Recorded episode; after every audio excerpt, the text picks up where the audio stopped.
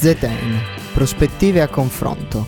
Conducono in studio Guglielmo Finotti e Marco Bellandi Giuffrida.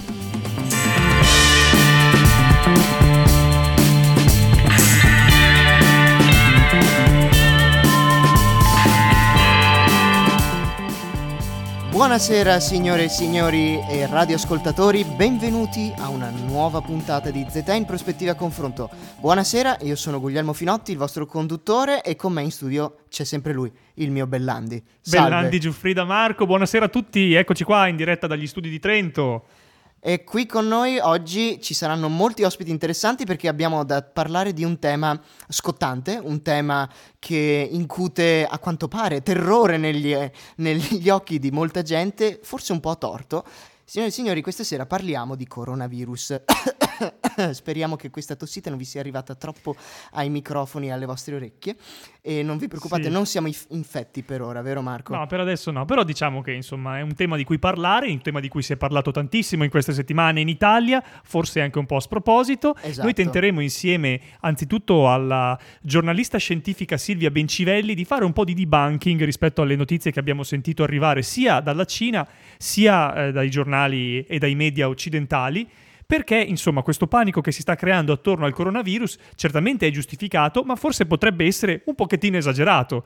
E quindi Decisamente. esagerato, decisamente esagerato. Quindi, siccome noi riteniamo che questa occasione, insomma, che i media tradizionali hanno non possa trasformarsi in una corsa, in una corsa allo sciacallaggio, come Sì, invece una sta caccia alle streghe. come- una caccia alle streghe come sta effettivamente avvenendo, tentiamo di proporvi la nostra visione che in modo divulgativo tenterà in qualche modo di spiegare che cos'è il coronavirus e quali sono le cause con una persona che Insomma, ha studiato approfonditamente queste cose. Silvia Bencivelli, lo ricordiamo per chi non lo sapesse, eh, è stata anche una storica conduttrice radiofonica di un programma di Radio 3, e poi comunque scrive su una serie di giornali, una, una divulgatrice eh, ha- ha- ha- con cui lo stesso Roberto Burioni si è complimentato per il servizio in questi giorni. E poi, e poi Guglielmo, parleremo delle misure messe in campo dall'Unione Europea, giusto? Esatto, esatto, perché ovviamente eh, l'Unione Europea non sta a guardare quando succedono queste cose, come d'altronde neanche l'Italia, questo lo si è visto e lo si vede costantemente parlare all'interno di tutti questi vari media outlet, molto preoccupati a discutere della sintomatologia, della tosse e dei colpi di tosse, e noi invece vi proponiamo qualche analisi eh, riguardante appunto i metodi che sono stati utilizzati dall'Unione Europea per contrastare la diffusione dei virus del virus del coronavirus e ne parliamo con una vecchia conoscenza dei nostri ascoltatori che è intervenuta a questa trasmissione più di qualche volta e che offre sempre delle ottime notizie dal di dentro, dall'inside. È un insider ed è il nostro carissimo amico Marco Vento che sarà qui con noi ai microfoni, questa volta ospite direttamente in studio. Esatto. E eh, inoltre avremo anche una testimonianza di prim'ordine, vero Marco? Avremo un nostro amico, un nostro caro amico, Lorenzo Di Berardino. Lorenzo Di Berardino, per chi non lo conoscesse, è uno dei sette ragazzi che sono stati rimpatriati due settimane fa da Wuhan eh, e parlerà per l'appunto con noi dell'esperienza che ha avuto per l'appunto a Wuhan, sia con le autorità cinesi sia con le autorità italiane. Ha avuto occasione di approfondire questa cosa in alcune interviste anche con eh, la RAI e SkyTG 24. Noi però tenteremo anche in, in- in nome dell'amicizia personale che ci lega con Lorenzo Di Berardino, che per chi non lo sapesse è uno studente di giurisprudenza eh, nella facoltà di Trento e Del si trovava nostro anno, del nostro l'altro. anno e si trovava a Wuhan proprio in occasione eh, di un progetto di, di interscambio eh, di studi permesso dalla facoltà di giurisprudenza di Trento e parleremo con lui per l'appunto di questa esperienza diretta e sono interessato poi quando sarà con noi a domandargli eh, di, come, di come ha visto la città e di come soprattutto i cinesi stanno vivendo, stanno vivendo questa, eh, questa, questa epidemia diciamo anche perché sul suo profilo Twitter che è molto seguito soprattutto in questi giorni Certo. eh, ha postato alcune frasi molto eloquenti in cui per l'appunto diceva che forse il panico che si stava creando in Italia e in Europa era addirittura minore rispetto a quello che, stava, che si stava insomma, verificando, verificando in fatto di panico in Cina e quindi parleremo con lui di questa cosa. Allora, io uso una cheat in questo momento, una citazione. Caro Marco, avevi la mia curiosità ora hai la mia attenzione. Grazie, ma, ma devono avere i nostri iniziare... ascoltatori, devono avere i nostri ascoltatori la nostra attenzione, ma sicuro, sono sicuro che, che, ce l'hanno e anzi vi ringraziamo per l'attenzione che ci date tutte le volte. ma davvero sta andando molto bene questo programma, sì, grazie, vero, a grazie, grazie a voi. Di, che, che, ci seguite, grazie a voi che ci seguite costantemente e vi dobbiamo tutto sostanzialmente. Esatto, e, vi esatto, dobbiamo, esatto. e vi dobbiamo soprattutto una canzone, vero Marco? Una prima canzone. di iniziare, iniziamo con una delle abbiamo? canzoni più belle degli anni 90, anzi degli anni 80, è Start Me Up dei Rolling Stones. Questa radio fa parte del circuito Raduni, l'associazione italiana degli operatori e dei media universitari. Scopri le radio universitarie italiane su raduni.org e seguici sul social network. È in collegamento con noi la giornalista scientifica, la dottoressa Silvia Bencivelli. Buonasera. Buonasera a voi e a chi ci sta ascoltando. Senta, io ho la prima domanda sul coronavirus che le voglio fare. Dal momento che in questi giorni abbiamo letto una serie di notizie provenire insomma dai giornali di tutto il mondo e eh, complice anche una reputazione del governo cinese in fatto di trasparenza non troppo, non troppo grande, insomma si sono lette una serie di notizie, alcune delle quali anche insomma, eh, piuttosto dubitabili. No? C'è qualcuno addirittura che dice che il coronavirus sia stato creato all'interno di un laboratorio governativo cinese, insomma, sia stato frutto di un esperimento, di un esperimento andato a male. Ecco, io le voglio chiedere, anzitutto, se questa notizia è vera e se invece non è vera, di, di spiegare ai nostri ascoltatori, se la scienza ha già trovato una spiegazione, l'origine, insomma, del, del, del coronavirus. Beh, io non posso dirvi che è vera e perché è vera, dovrebbe, dovrebbe, essere chi l'ha messa in giro a portare le prove della sua verità. Io ritengo che sia falsa e, e come ogni volta che uno smentisce una notizia eh, non può portare lui le prove della smentita, certo, no? certo, no? conto? L'onere della prova sta a chi afferma. E infatti io non credo provocatoria, appunto, immaginavo. Esatto. Non credo che sia vera un, perché è uno scenario veramente molto improbabile è uno scenario improbabile che prende qualcosa dalla, dalla, realtà e lo trasforma in una trama da film di Hollywood. Le cose che prende dalla realtà sono l'esistenza di alcuni laboratori specializzati di altissimo livello proprio nella città di Wuhan che lavorano sui virus. Eh, articoli, scusi, eh, eh, laboratori specializzati che hanno fatto delle ricerche che sono state pubblicate su riviste internazionali molto importanti come la stessa Nature. Ora ovviamente chi sta facendo un virus per uccidere l'umanità non pubblica su Nature. E chi sta costruendo dei virus in laboratorio a scopi di ricerca ha tutte le modalità per non farselo scappare di mano, poi in genere non sono virus che sopravviverebbero in natura, insomma veramente è davvero improbabile. Ovviamente io non posso dire no al 100%, ma la cosa più probabile è che sia andata come va sempre eh, in natura, cioè con virus che si evolvono, modificano e fanno quello che viene chiamato il salto di specie o per i tecnici lo spillover. Questo perché i virus vivono all'interno eh, delle cellule di, di alcuni animali e poi possono assumere, possono acquisire delle modificazioni loro, nel, loro, nel, loro, patrimonio genetico, modifiche che consentono loro di abitare anche in altri animali e quindi appunto di saltare da una specie animale a un'altra, a un'altra contigua e così via.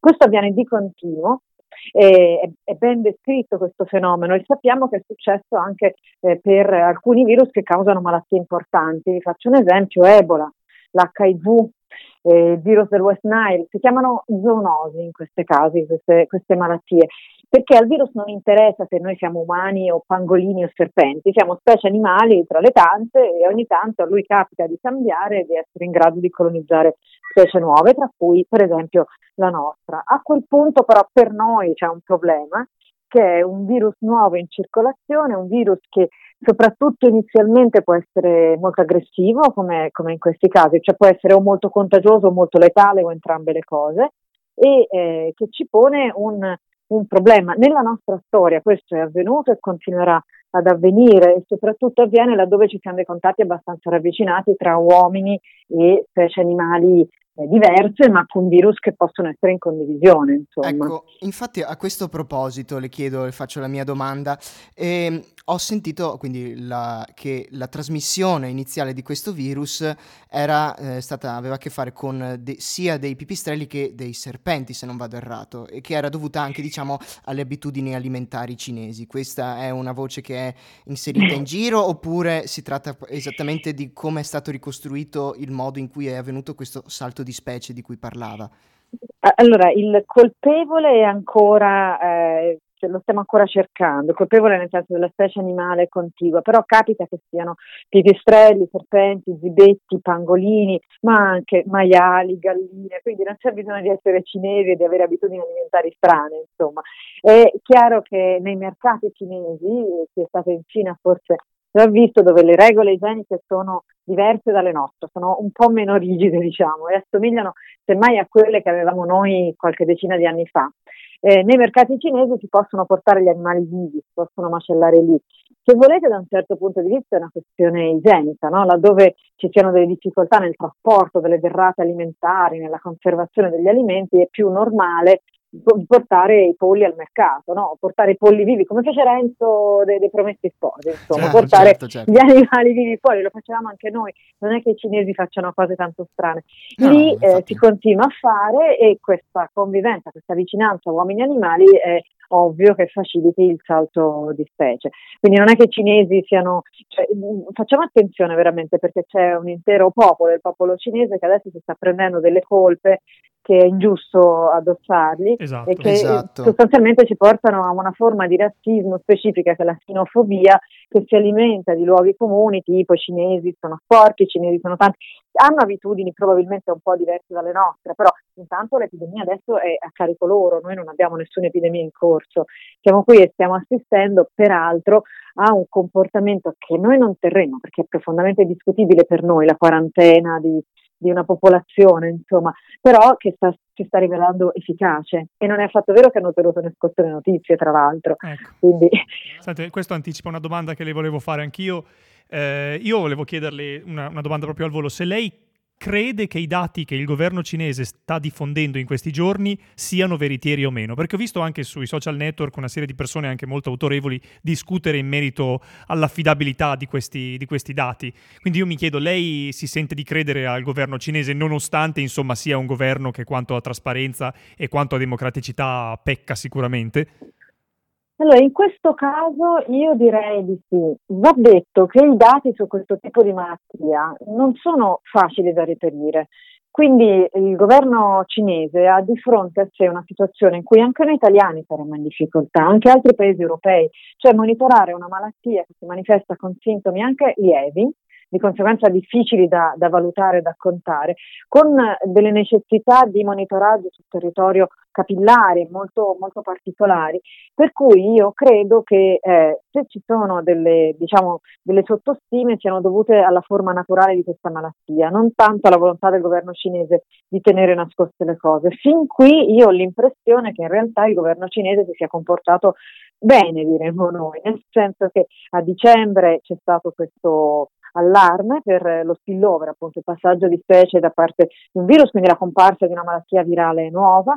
La, eh, la, scienza cinese si è messa subito a cercare di capire di cosa si trattasse e guardate che il passaggio difficile è quando hai una malattia capirne la causa, questo è stato fatto in poche settimane, in pochissime settimane si è capito che la causa di questa malattia nuova era un virus della specie del coronavirus e si è anche capito di che tipo di coronavirus, eccetera.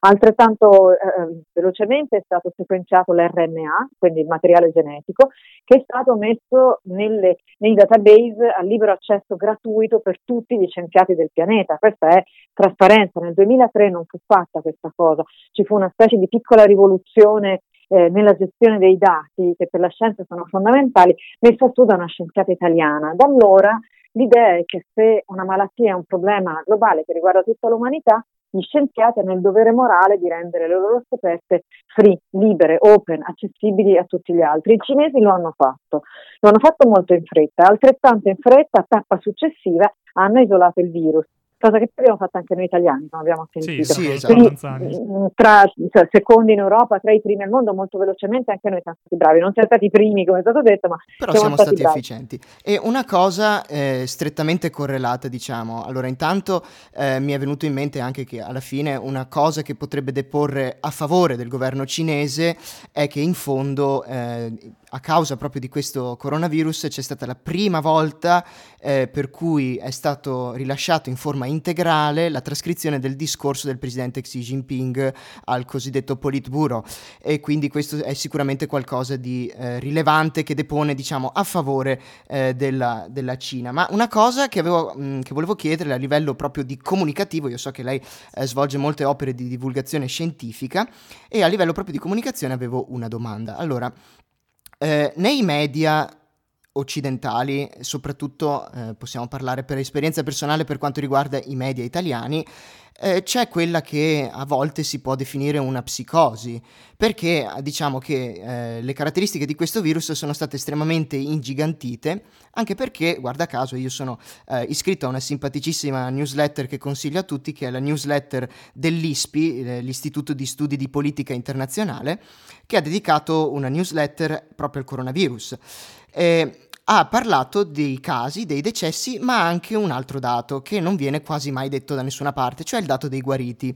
E sorpresa, sorpresa, viene fuori che a fronte di, eh, questi erano dati aggiornati al 17 febbraio, a fronte di 1775 decessi, in realtà ci sono stati 6693 guariti. Quindi i guariti sono un, in un numero molto molto superiore, un multiplo dei decessi, il che non sembra invece, eh, non sembra invece sia comunicato abbastanza efficacemente, il che magari potrebbe contribuire a diminuire un po' questa, questa paura da coronavirus che ha creato anche questi spiacevoli sentimenti di eh, sinofobia. No? E quindi volevo chiederle come, come si, che cosa ne pensa di questo problema comunicativo. Guarda, le, le questioni sono due, secondo, almeno due, perché hai detto un sacco di cose, sono tutte molto interessanti che meriterebbero un approfondimento. Eh, io ne, ne, ne, preciso due. La prima riguarda questa questione del numero dei guariti. Considera che ehm, proprio a proposito di dati, il, c'è dietro, questo è un problema annoso della medicina, il criterio diagnostico che fa alzare la bandierina e ti fa dire malato se una malattia non ha dei sintomi soltanto chiari, eclatanti e precisi, ma può avere dei sintomi sfumati, tu devi decidere quando alzi la bandierina. E allora fino a qualche giorno fa lo si è fatto di fronte a un malato in cui si è trovato il virus.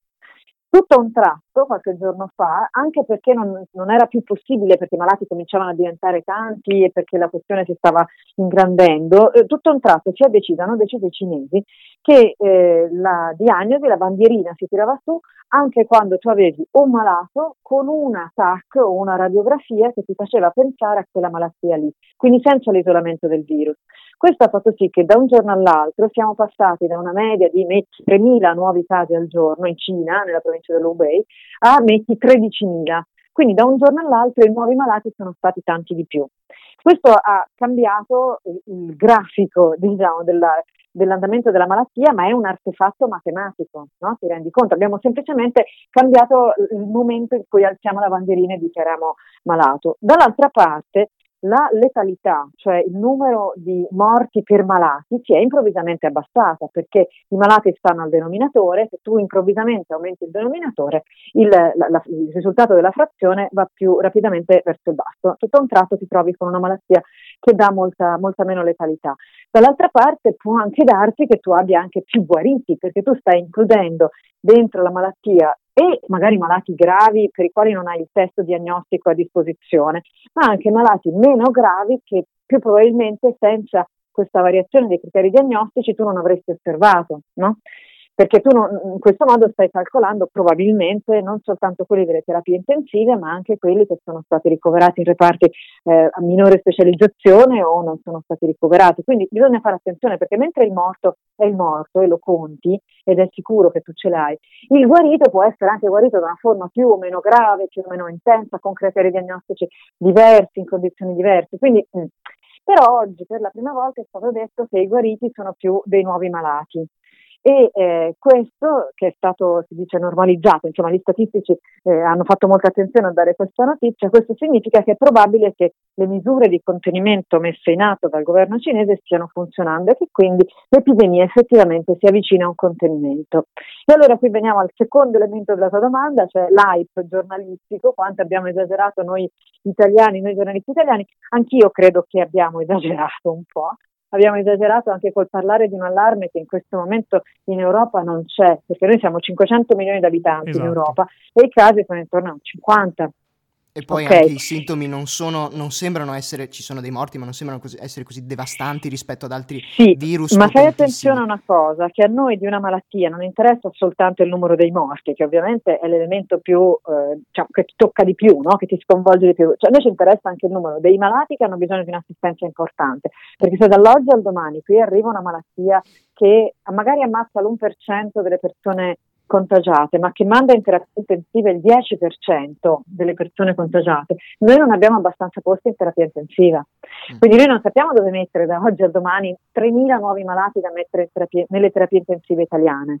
Quindi comunque è un problema enorme, cioè anche se non muore nessuno, anche se la letalità dell'infezione è bassa, anche perché poi se tu eh, arrivi, eh, cioè da un momento all'altro hai 3.000 nuove persone da mettere in tutte le terapie intensive italiane, possono sembrare poche no? rispetto a 60 milioni di abitanti, e però hai delle terapie intensive che già sono in uso per altri malati che a quel punto si troverebbero più stretti, con meno risorse, capito? Quindi avresti morti che di più difficile da calcolare, che derivano a discesa dal dissesto del sistema sanitario che in questo momento il nostro, come quello di tutti i paesi europei, per non parlare degli altri paesi del mondo, non è adeguato a sopportare una pressione così forte. Quindi Certo. forse è vero che, che gli italiani hanno esagerato nell'allarme, però l'allarme, forse andava spiegato meglio, non è soltanto, cioè, è, inverosimile che noi passeggiando per strada ci contagiamo, moriamo e cadiamo per terra come in un film di fantascienza, però può essere verosimile che da un momento all'altro abbiamo un sacco di persone malate che ci mandano gambe all'aria un sistema sanitario che così com'è funziona sulla base di,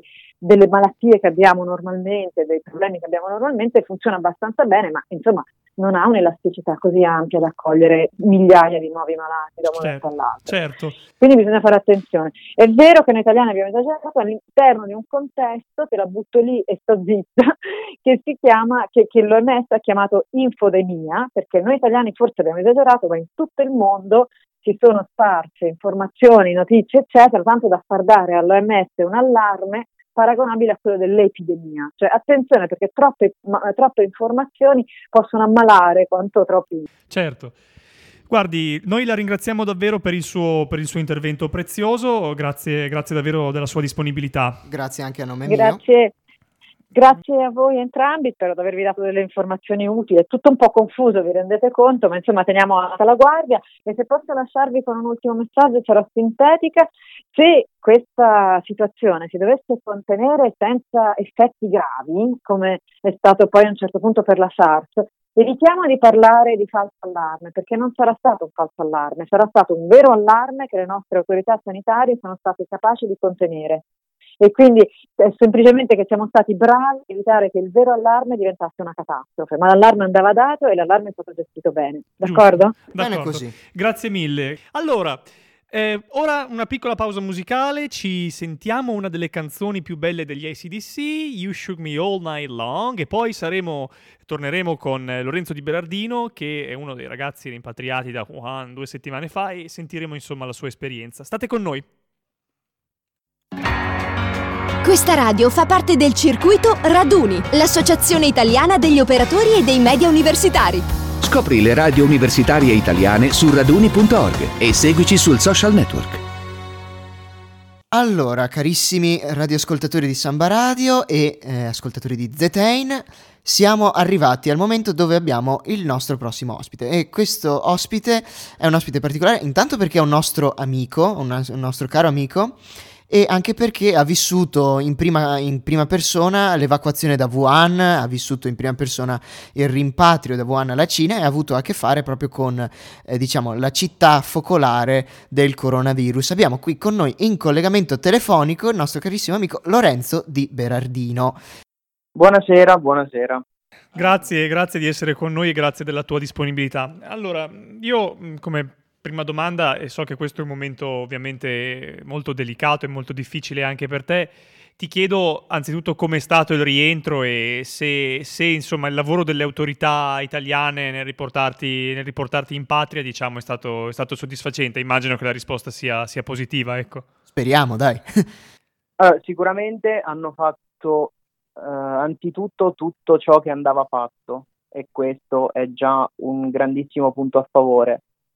In secundis hanno fatto tutto quello che potevano in ogni caso, sia in sede di rimpatrio vero e proprio, quindi con le operazioni di, di trasporto, di, insomma, di controllo prima della partenza e quant'altro, sia una volta arrivati qui. E si sono adoperati sicuramente al massimo per non farci mancare nulla nella, diciamo, in, nelle possibilità di quello che potevano fare, chiaramente.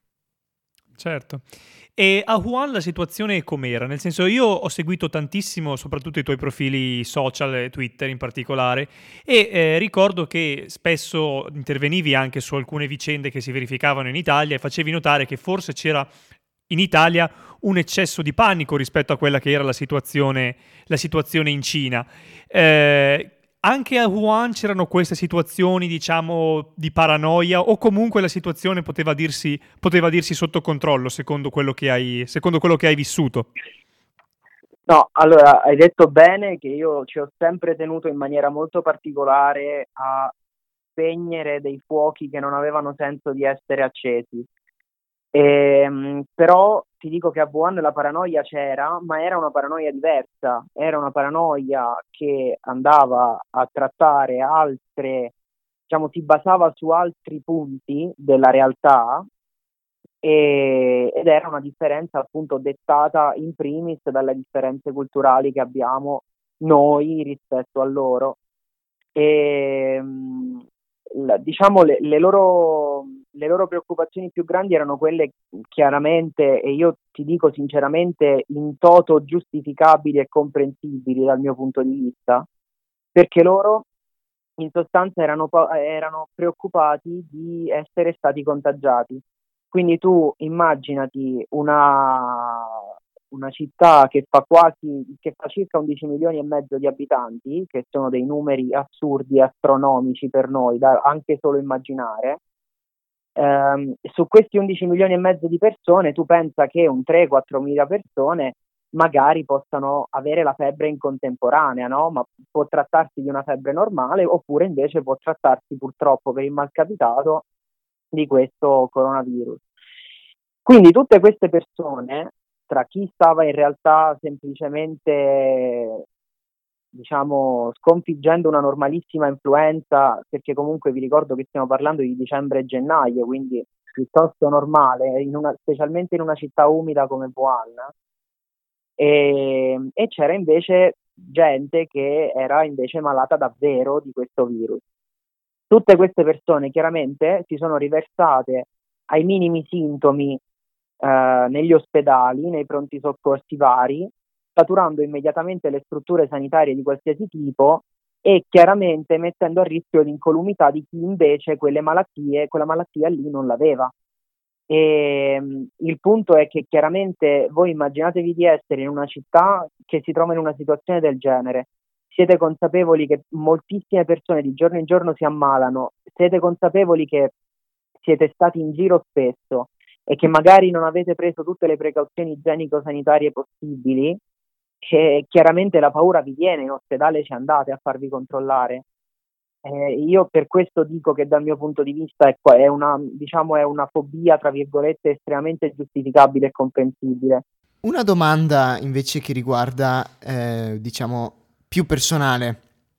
Allora, avevo visto uh, tramite anche i tuoi profili social, avevo visto, mi ricordo, uh, delle foto, dei video della città quando aveva, eh, c'era iniziato a esserci il lockdown, cioè praticamente quando aveva iniziato a esserci eh, la, il blocco, blocco stradale, consigliavano di non uscire, almeno questo era quello che avevo ricevuto come notizia, si diceva che consigliassero di non uscire. E avevo visto la città un po' eh, fantasma, diciamo, avevo visto che fa- eri andato a fare un giro sulla città fantasma, diciamo, sulla, in giro per Wuhan. Com'era, uh, qual era la differenza tra avere una città completamente popolata e una non popolata, praticamente? Ah, allora, intanto eh, ci tengo a precisare che non ero andato a farmi un giro normale, ma ero andato a fare spesa perché chiaramente ci tenevo a farmi delle provviste non sapendo quello che sarebbe potuto succedere di lì a pochi giorni. E, ehm, mh, a prescindere da questo, però, eh, chiaramente la città era stata bloccata in entrata e in uscita e contestualmente erano stati bloccati tutti i trasporti pubblici tranne i taxi che in ogni caso er- si contavano sulle dita di una mano sulla superficie sul territorio di una città che è nove volte e mezzo quella di Milano e questi pochissimi taxi che, che andavano in giro ti chiedevano, 50, cioè ti chiedevano quasi mh, 20-25 euro per farti 4-5 chilometri.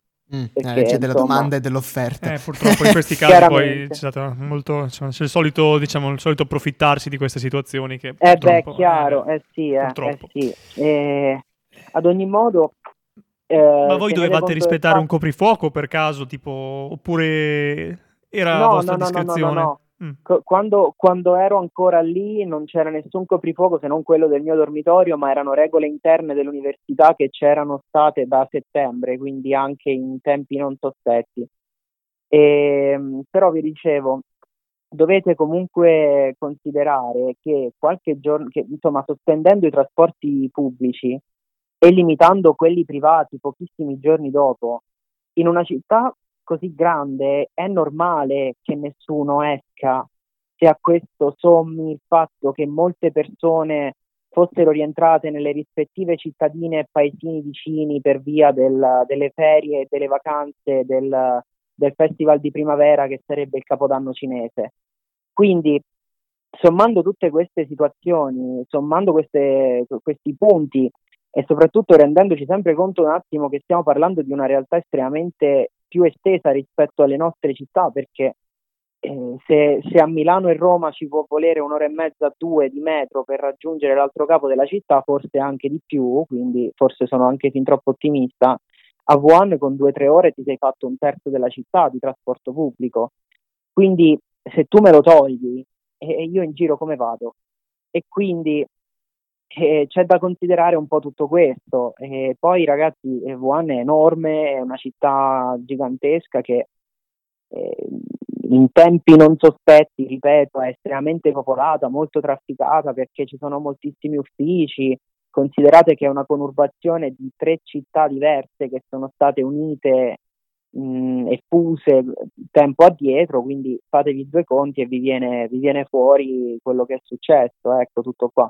È per questo che io dicevo sempre di rimanere razionali, non perché un'emergenza non ci fosse e non ci sia, ma perché è un'emergenza che va calata in numeri diversi e in una realtà diversa da quella che siamo abituati noi a vedere. Ma sì, insomma, in fondo da fuori si fa presto a giudicare o a pensare quando in realtà la situazione è abbastanza diversa. E un'altra domanda che ti volevo fare invece attiene a, eh, diciamo, torniamo eh, di nuovo a come sei tornato in Italia. E ovviamente qui ci sono state delle, alcune notizie, alcuni articoli che spiegavano eh, cosa sarebbe successo agli italiani, c'erano state delle notizie riguardanti il rimpatrio degli italiani e quindi noi saremo curiosi di avere, nei limiti di quello che tu puoi raccontare, che ti è permesso raccontare, un, un mm, rendiconto, un racconto di eh, come è stato effettuato il processo di eh, evacuazione degli italiani e intanto chi, chi, quante, quante, persone sono state evacuate e cosa è successo, come, come ha funzionato la cosa. Ah, come sapete, le persone in tutto sono state 57 nella prima tornata e poi ridottesi a 56 con il ragazzo che è dovuto rimanere a Wuhan. E, mh, siamo stati, specie nel, nei giorni appena precedenti la, diciamo, il volo, in stretto contatto con, con, il consolato italiano a Pechino, che è quello con giurisdizione sulla provincia del Hubei, in cui appunto si trova Wuhan, che tra l'altro è anche la capitale. E, e praticamente nulla, loro ci davano, chiaramente ci tenevano aggiornati sulle, sulle possibilità, sulle varie autorizzazioni che erano richieste che erano necessarie per far partire questo volo. E chiedevano chiaramente chi volesse e chi non volesse ripartire perché insomma come sapete c'è stata gente che almeno in un primo momento aveva rifiutato di farlo quindi eravamo in contatto con loro e niente ci sono stati forniti sono stati for- c'è stato fornito insomma l'occorrente per, um, per, il trasporto fino all'aeroporto, dove poi prima di essere imbarcati siamo stati visitati e, e siamo partiti poco dopo.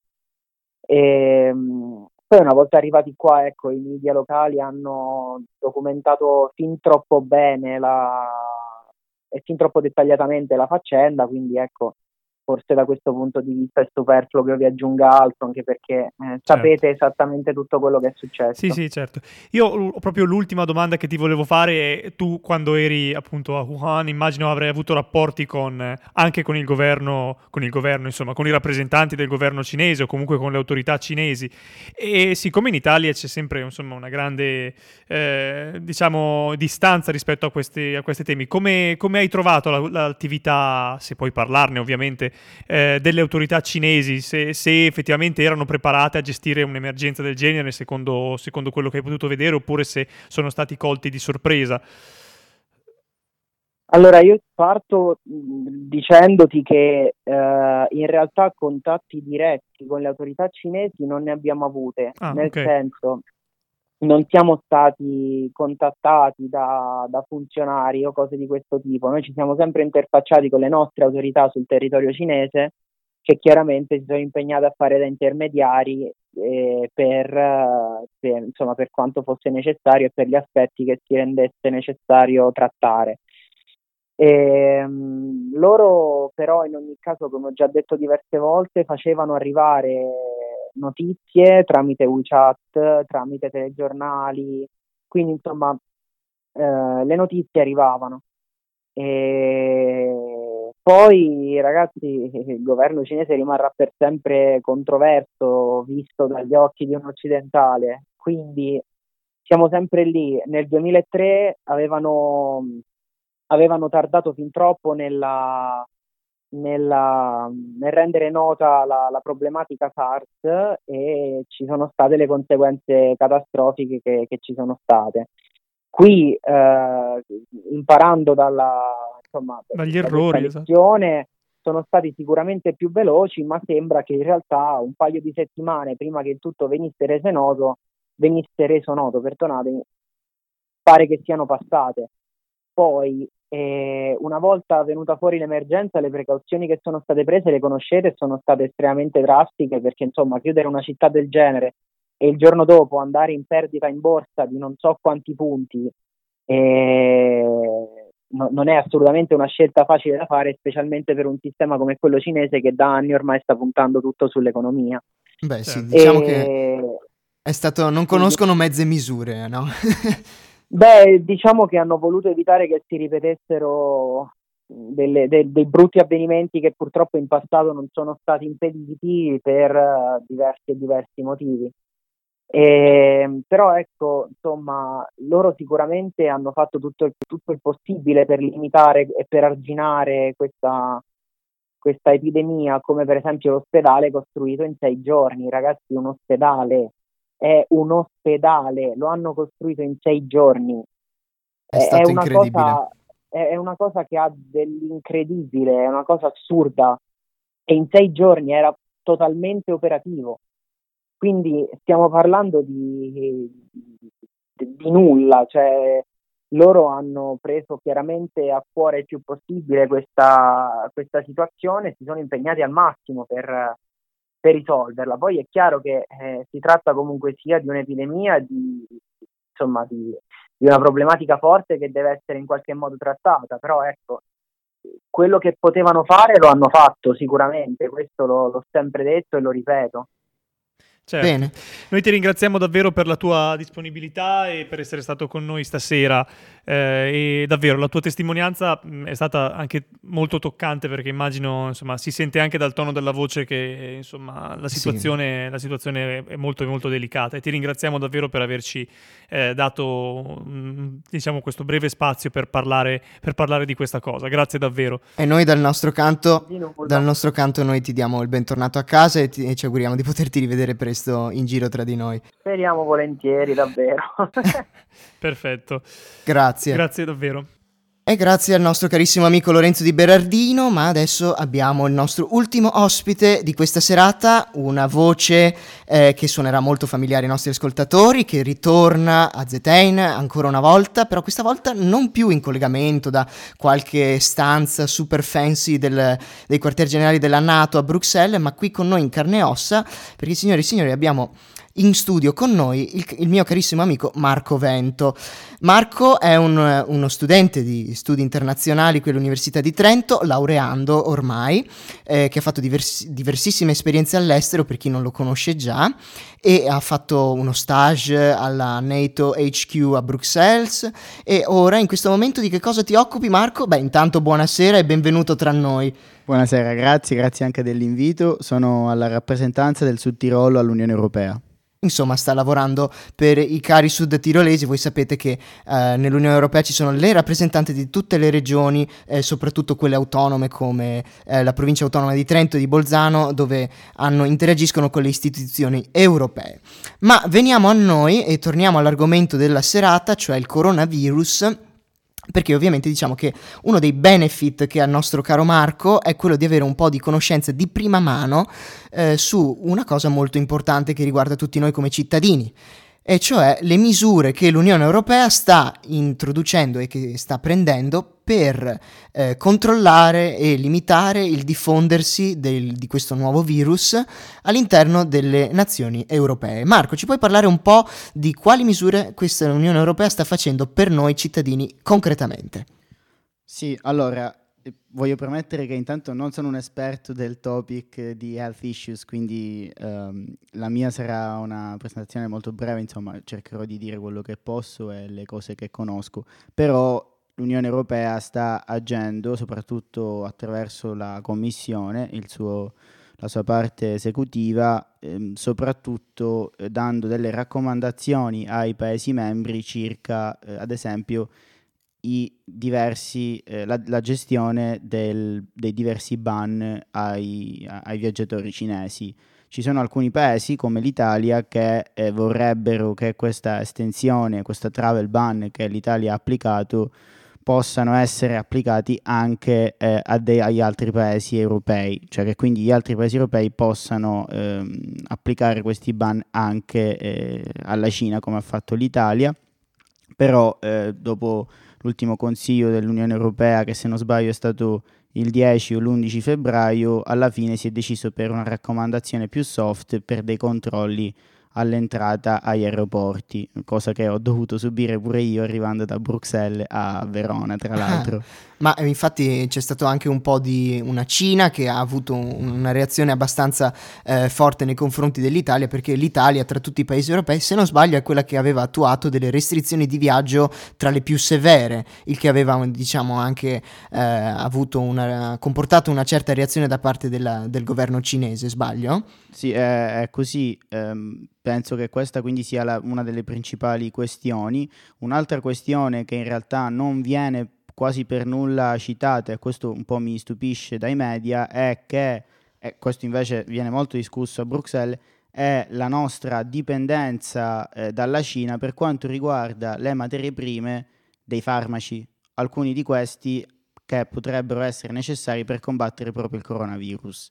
Quindi la Commissione europea sta agendo in maniera tale da capire se questa emergenza possa essere in futuro problematica.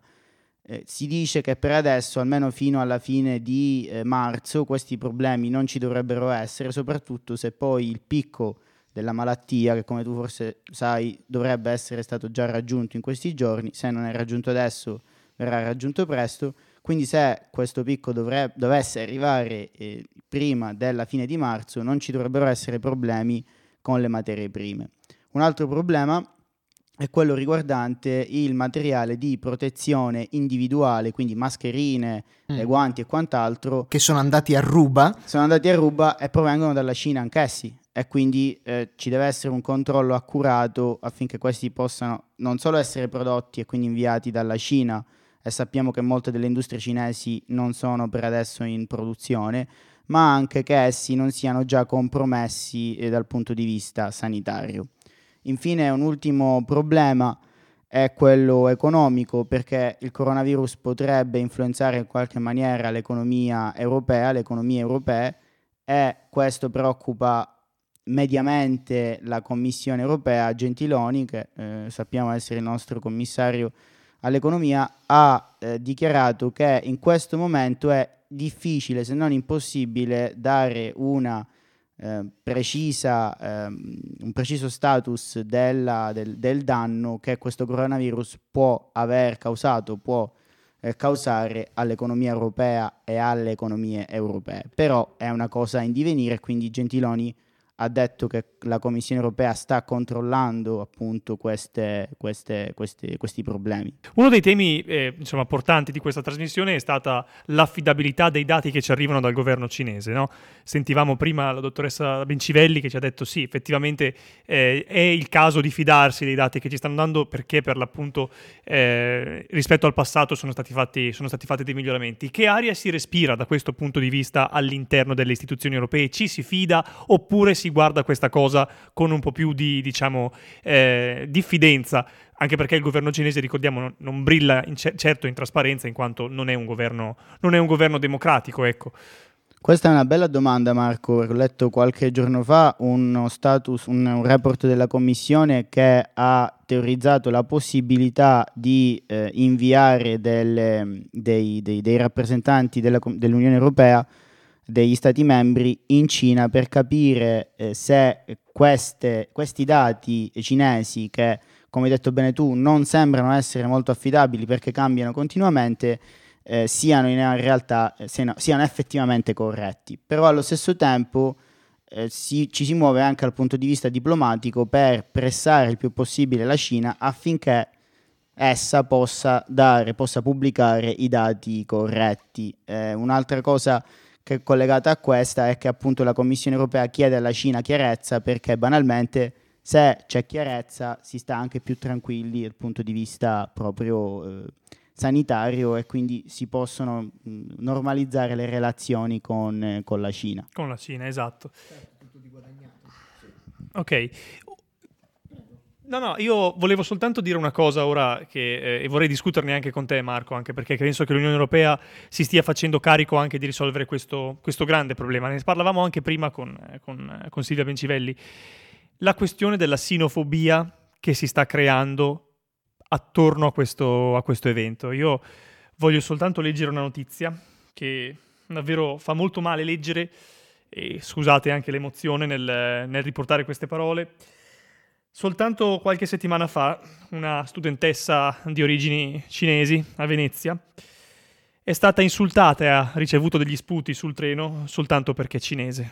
Le hanno urlato per l'appunto di tornare al suo paese perché in sostanza sarebbe venuta in Italia ad infettare eh, insomma, gli italiani. Ecco, io credo che a parte che questa cosa è molto deplorevole, nel senso che ci sono delle persone in Italia che hanno aspettato e hanno preso diciamo, questo tragico evento del coronavirus semplicemente come un'occasione per mostrare il loro, il loro razzismo che è stato insomma, malamente nascosto fino, fino ad oggi.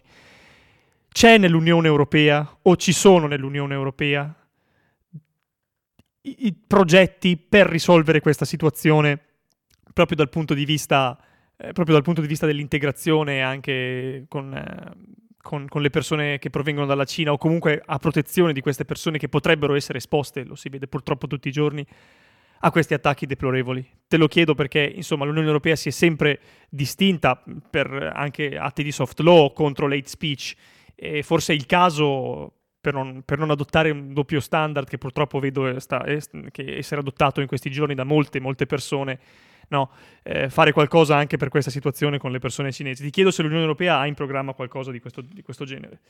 Guarda Marco, l'Unione Europea purtroppo non ha una, un'ampia competenza in questo campo, però è interesse dell'Unione Europea affrontare questo problema nella maniera più chiara possibile. È, è proprio una delle parole, una delle prime cose che Lenarcic, il commissario al crisis management, ha detto è stata che bisogna assolutamente normalizzare non solo la situazione, ma anche l'approccio stesso che si ha a questo coronavirus, perché come eh, ha riportato giustamente sia lui che il, l'ambasciatore cinese all'Unione Europea, spesso e volentieri durante questo tipo di eventi la, la, follia che alcuni cittadini hanno eh, a causa di questi eventi possono essere ancora più dannosi delle malattie stesse. E questo, questo, è collegato appunto, secondo me, molto a quello che hai riportato tu. Un'altra cosa che è collegata, secondo me, fa male, è, è il fatto che a livello europeo, a livello delle, dei partiti di estrema destra europei, non c'è stato nessun partito che ha detto io ve l'avevo detto, dovevamo chiudere porti, eh, aeroporti e quant'altro. Per esempio, l'Alternative für Deutschland tedesca del coronavirus non ha quasi parlato, o almeno se ha parlato non ha per nulla eh, come dire, eh, additato colpe a politiche di immigrazione varie, perché si sa che il paese in questi casi ha bisogno di chiarezza prima che di eh, politica elettorale cosa certo. che purtroppo in Italia non è successo. Non è successo. Non, sì, è non, è successo. Io voglio solo ricordare il tweet di qualche giorno fa di Lorenzo Fioramonti, che per chi non se lo ricordasse è stato ministro dell'istruzione fino, fino a poco prima di Capodanno, il quale ha praticamente accusato no, la modernità e la globalizzazione di aver creato il coronavirus.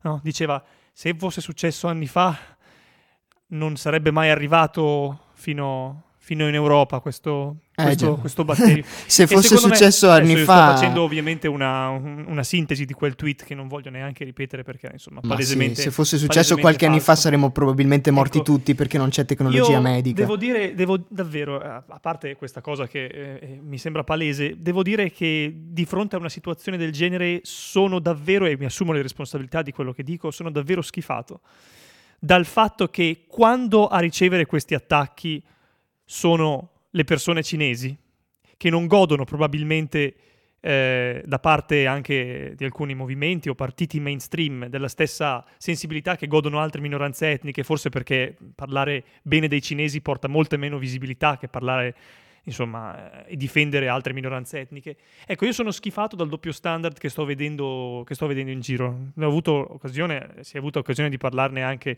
eh, que- lo scorso fine settimana con altri ragazzi insieme al filosofo Rick Dufer, che comunque è anche un amico del blog Zetain, immagino. E lui ne ha, ne ha, denunciato la stessa cosa che, che, sto denunciando io in questo momento. E, e, e nulla, io credo che l'operazione culturale eh, che, debba essere fatta, che deve essere fatta su questo, su questo punto è, è lontana, è lontana dal realizzarsi. Dove sono, dove, dove sono, gli influencer, quelli che fino a qualche mese fa si indignavano semplicemente, giustamente anche per la blackface che veniva mostrata in televisione su Rai 1? Dove sono questi influencer che sono sempre in prima linea a difendere appunto o ad attaccare qualsiasi frase che potrebbe anche lontanamente essere, essere, razzista. Dove sono quelli che si scagliano in continuazione contro le generalizzazioni? Quando qualcuno anche dalla televisione parla dei cinesi in termini generali, come dire i cinesi, quelli che vengono dalla Cina, come, come se fossero qualcosa di diverso, un popolo quasi eh, a cui non, non va neanche non, riconosciuta la qualità umana. Io esatto. davvero mi chiedo dove siano tutti questi e mi dispiace, io urlo perché magari qualcuno di questi ci ascolta, ci sente e può, insomma, cominciare questa battaglia. Guarda, io sono completamente d'accordo con te e ave- ci sarebbero molte cose da dire a riguardo. E anzi, io ti proporrei di fare una delle prossime volte una puntata dedicata al riguardo, perché sì, purtroppo certo, certo. abbiamo finito il tempo a disposizione, purtroppo. Però di questa cosa io la pongo anche a tutti i nostri ascoltatori e invito magari se volete a utilizzare i commenti, tutti questi social eccetera che avete per farci arrivare dei commenti a riguardo. Noi li tratteremo eh? anche, anche negativi. negativi. Potete dirci non capite un cazzo, state esatto. sbagliando. Così noi magari li trattiamo nella prossima puntata, perché sinceramente questa è una cosa che a questo punto mi viene voglia di fare. E su questa nota io vi do appuntamento lunedì prossimo e ringrazio tutti quelli che ci hanno ascoltato e tutti quelli che eh, magari vorranno eh, darci qualche contributo a riguardo. E saluto anche il mio carissimo amico, il nostro carissimo amico Marco che è stato qui con noi questa sera. Ciao Marco, grazie mille di tutto quello che hai fatto e di tutto quello che hai detto qui stasera. Grazie, grazie a voi ragazzi e grazie per il vostro magnifico lavoro. E su questo e con questo è tutto. E io sono Guglielmo Finotti, vi saluto. Marco Bellanti Giuffrido dall'altra parte del microfono. E ci vediamo lunedì prossimo, sempre alle 20, sempre su Samba Radio.